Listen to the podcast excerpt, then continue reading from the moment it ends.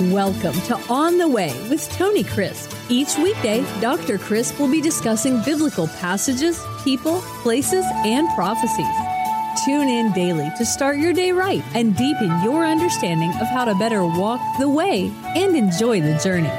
Here's your host, Dr. Tony Crisp. Welcome to On the Way. This is Tony Crisp, and this is the 365 Bible Reading Plan.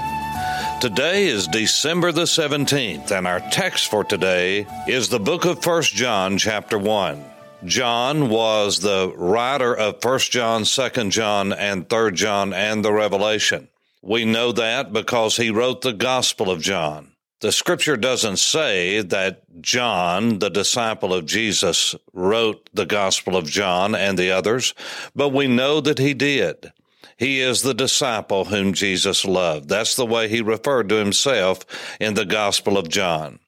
First John is written with the same Greek, same style, same vocabulary that John, the writer of the Gospel, wrote. And as we read that, it becomes increasingly clear that indeed it was John, the beloved disciple, who wrote this letter.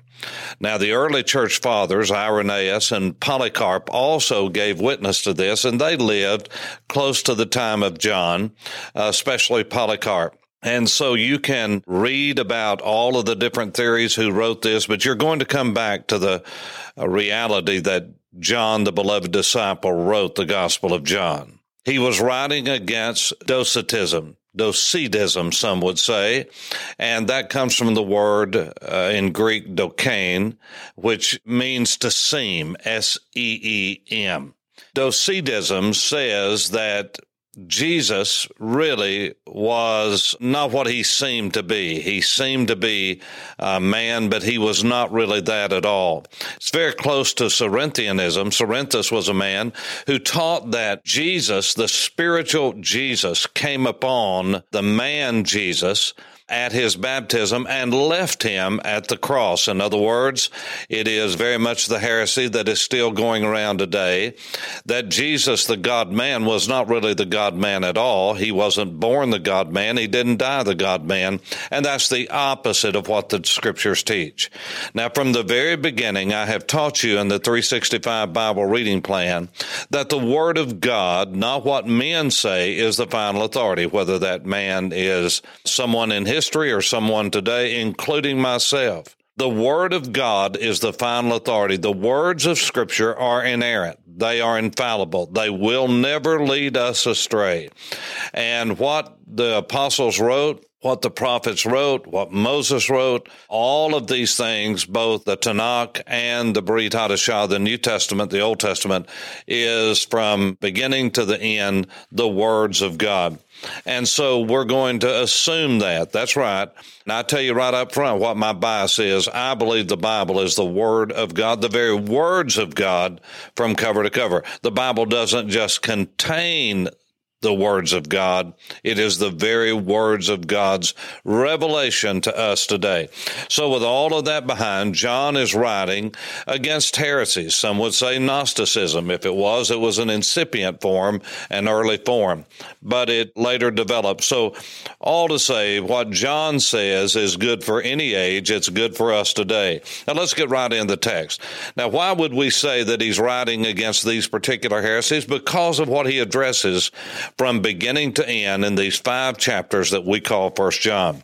Let's get right into it. Verse 1 That which we have from the beginning, which we have heard, which we have seen with our eyes, which we have looked upon, our hands have handled concerning the word of life. The life, that is, this life he's talking about, this person was manifested, and we have seen and bear witness and declare to you eternal life, that eternal life which was with the Father and was manifested to us, that which also we have seen and heard, we declare unto you that you also may have fellowship with us. And truly, our fellowship is with the Father and with His Son, Jesus Christ. And these things we write to you that your joy may be full or complete. Now, that's all we're going to have time for in this podcast. I want to go back and talk to you about the sensory perception and the words that John uses here. It's fascinating. No other place in Scripture is there such an emphasis on the reality of the flesh of Jesus, that he was a real person. He wasn't a phantom. He wasn't an apparition. He wasn't a ghost. He didn't come upon and then leave. He is indeed who he said he was. And John says that which we have from the beginning, from the very outset, which we have heard. Now, the word heard and the word see are in the perfect tense. That means that at a point in time they heard this and it is still ringing in their ears. In other words, there are still abiding results. That's what the perfect tense says. The present tense says something is happening at the present time. It is continuously happening or it's happening on an iterative basis. That is dot, dot, dot, dot, dot over and over again with no relation to the time in between the dots. But the idea is that it is continually or continuously in linear action happening. That's present tense.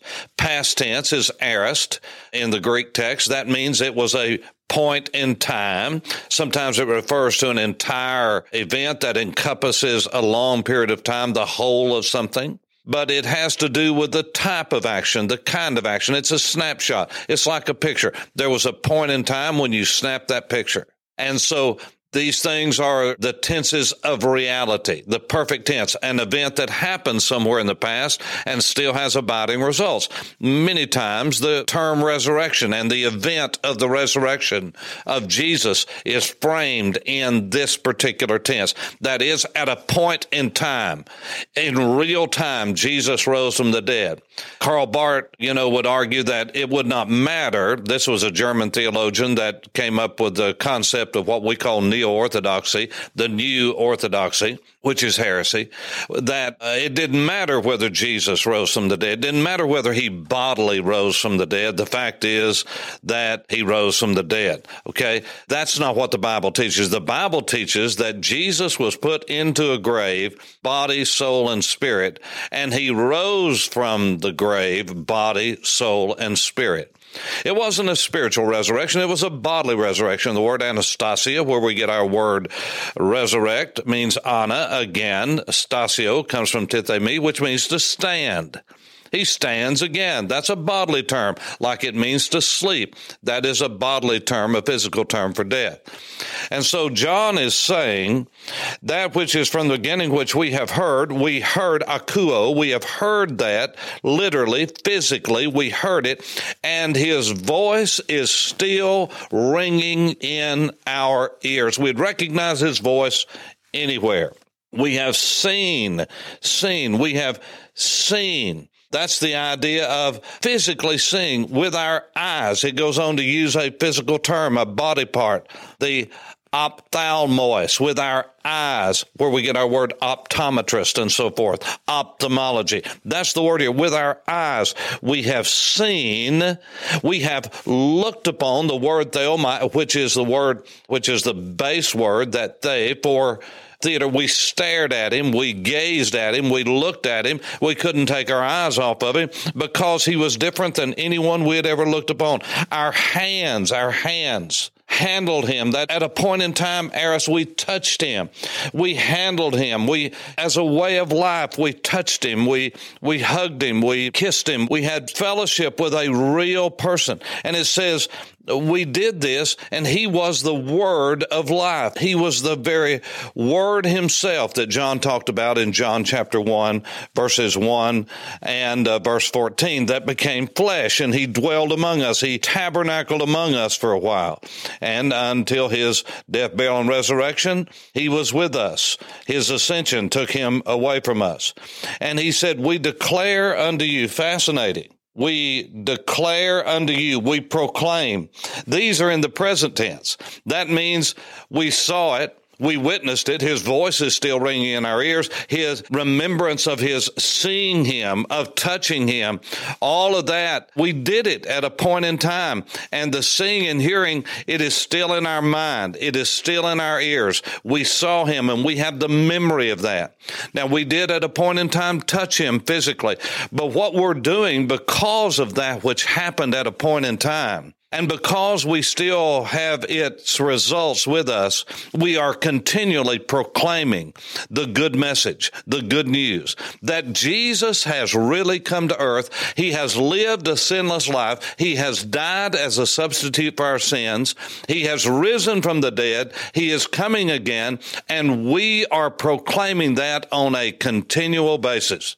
We're sharing the good news. We are witnesses. That's the word we are continually bearing witness that he is alive, that we saw him, that he was real. this is pretty good, isn't it? And we we declare unto you, there again is this concept of continual action, eternal life. This sounds like John in John chapter 3 and he was with the Father and he was manifested to us. Now, think about that. He's saying he was with the Father, but now at a point in time, he was brought to us. He was born at a point in time. In the fullness of time, God sent forth his son, born of a woman, born under the law, that he might redeem those of us who are under the law. And he said, We've seen him, we have heard him.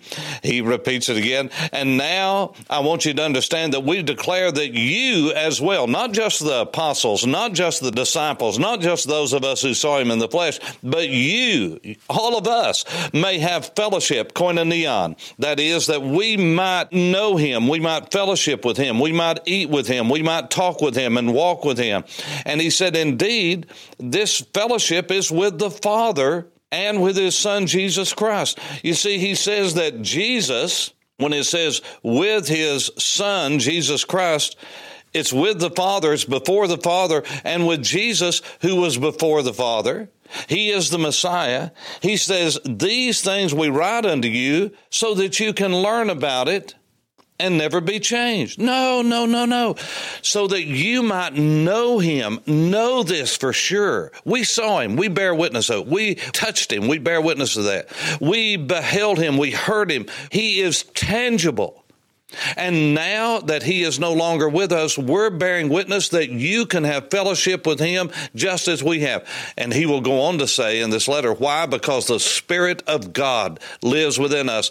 Who is the Spirit of God that lives within us? The Apostle Paul said in the book of Colossians, Christ in you, Messiah in you, in you is your expectation of glory. You see, the Holy Spirit is Jesus in us.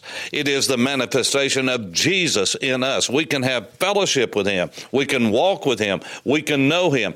And John says, I want you to know this so that you will have charis, so that you will have joy. Don't you think during this Christmas season of the year that we should be joyful? Jesus has come. He has lived. He has lived. He was born as no man was ever born. He lived as no man ever lived. He died as no man ever died. He rose again that like no man has ever risen again. Yes, others were risen before him, but they died again. Jesus rose from the dead, never to die again, and he has ascended to his Father, and he's coming back for us. This is the joy of the early church. That's the joy of you. And in my own life, it is the joy of the Lord. And the joy of the Lord is our strength. May God strengthen you with His joy as you realize that Jesus is real. He's alive in our hearts. For On the Way, this is Tony Crisp. Thanks for listening to On the Way with Tony Crisp. Tune in every weekday for information on biblical passages, people, places, and prophecies. Fridays are for your questions. Email your questions to questions at tonycrisp.org, then just listen for your question to be answered on Friday's podcast. That's questions at TonyCrisp.org. Thanks for listening and have a blessed day on the way.